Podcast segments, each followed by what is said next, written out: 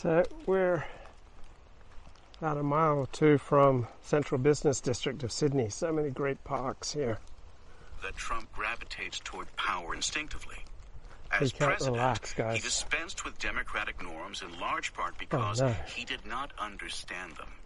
Trump's authoritarianism is Okay, so Trump's authoritarianism. I, I, I don't recall when do we have a more robust national debate. Right? Trump's many things, but uh, not particularly authoritarian. The self-aggrandizing, childish. Yeah, but uh, how, how exactly was he authoritarian? You had all the major institutions of the country united in opposition to him. So, sore loser, yeah. Childish, yeah. Don't exactly see the authoritarian fascist.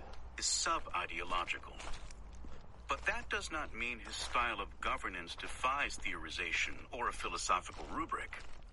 The chaos of the Trump presidency has given way to a period of rethinking on the right, the result of which is a political and intellectual infrastructure Okay, so Trump was a fighter, right? He was self-aggrandizing, narcissistic, childish, but he did not allow himself to be intimidated. He was a fighter for good and for ill.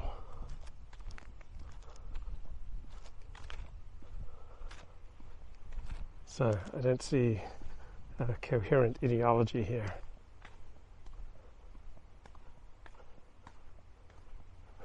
determined to carry out his despotic impulses in a more systemized, and its supporters hope, victorious fashion. They may not call it fascism or semi-fascism, but this is only because the word has become a universally recognized slur since World War II. To most Americans, Oh, so if it wasn't a slur, then then it'd be accurate to call Trump semi-fascist. I think this is absurd. fascist simply means bad, and nobody self-identifies as bad. People imagine democracy and fascism as a simple binary, leaving them unable to acknowledge political systems that reside in the vast space between the two. Okay, so every form of working democracy has a component that is dictatorial, right? You see this during COVID when uh, Gretchen Whitmer in Michigan, right, you know, shut down many rights as a part of an emergency response to COVID. Was she being fascist? Right, when, when John F. Kennedy almost went to war with the Soviet, Soviet Union, the Cuban Missile Crisis, they being fascist? I don't think so. All right, so when the policeman arrests you, right, you can't opt out of being arrested, right? Is that uh, is that fascism? I don't think so. Come on, mate. But this middle ground between Reagan and Mussolini is where the Republican Party's most influential ideologists and power brokers are consciously heading. Wow, middle ground between Reagan and Mussolini. That seems a bit much.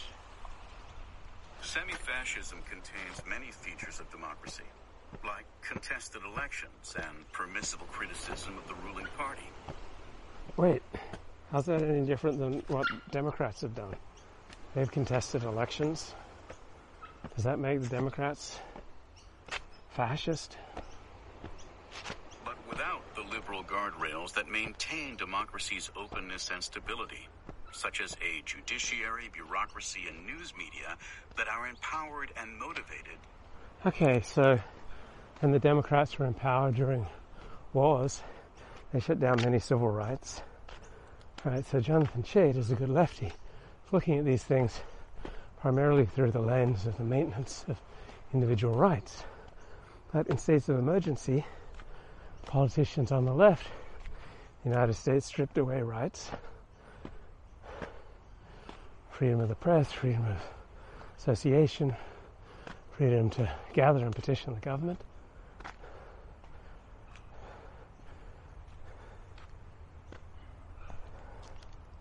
check abuses of power. Thus, has a nasty tendency to slide into something more like the outright version, in which effective public opposition to the ruling party becomes impossible. Two decades ago, Vladimir Putin's Russia looked very much like Viktor Orban's Hungary does today. Ah, so is America 2022 a place where uh, opposition to Republicans is increasingly impossible? I don't think so, mate. All right, lovely little walk here by Sydney Harbour. Good opportunity to take one's mind off the rising threat of semi-fascism. Baruch Hashem. And some observers still considered it a democracy, albeit one with challenges and limits. Today, Putin has seized Every democracy has challenges and limits. You know, look at COVID, all these rights just taken away. Surviving in the city.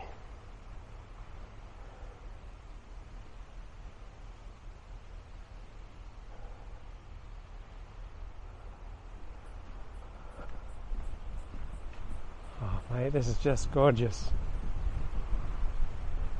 Why, why does the rising threat of semi-fascism seem to diminish in the light of this beauty? That's the central business district right ahead. so much power that even though voters have regular opportunities to defy him at the ballot box, it's unlikely they ever will.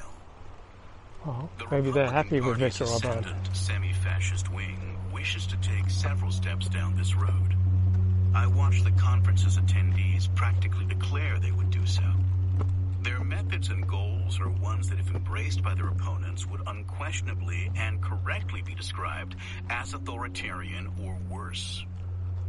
Nobody expressed any fear that a right-wing state dedicated to endless political warfare might violate anybody's rights.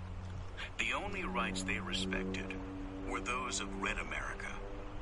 Okay, so the left controls every major institution in the United States with the partial exception of parts of business and the military. So I don't really think you need to worry about uh, Republicans being authoritarian. And isn't this more applicable to the Democrats?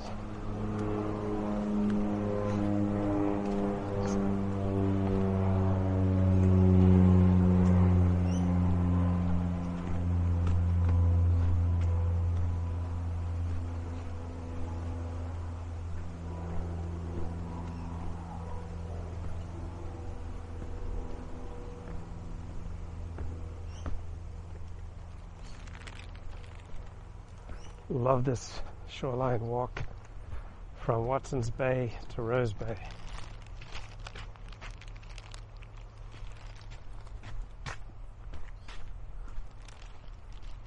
The only risk that concerned them was losing. South Florida has attracted a huge collection of professional conservatives with national aspirations, some of whom were drawn away from New York and Washington, D.C. during the pandemic, and almost all of whom gravitate not toward the former president in Palm Beach, but rather toward the state's governor, Ron DeSantis, the near unanimous favorite 2024 presidential contender of both the movement and the party's establishment.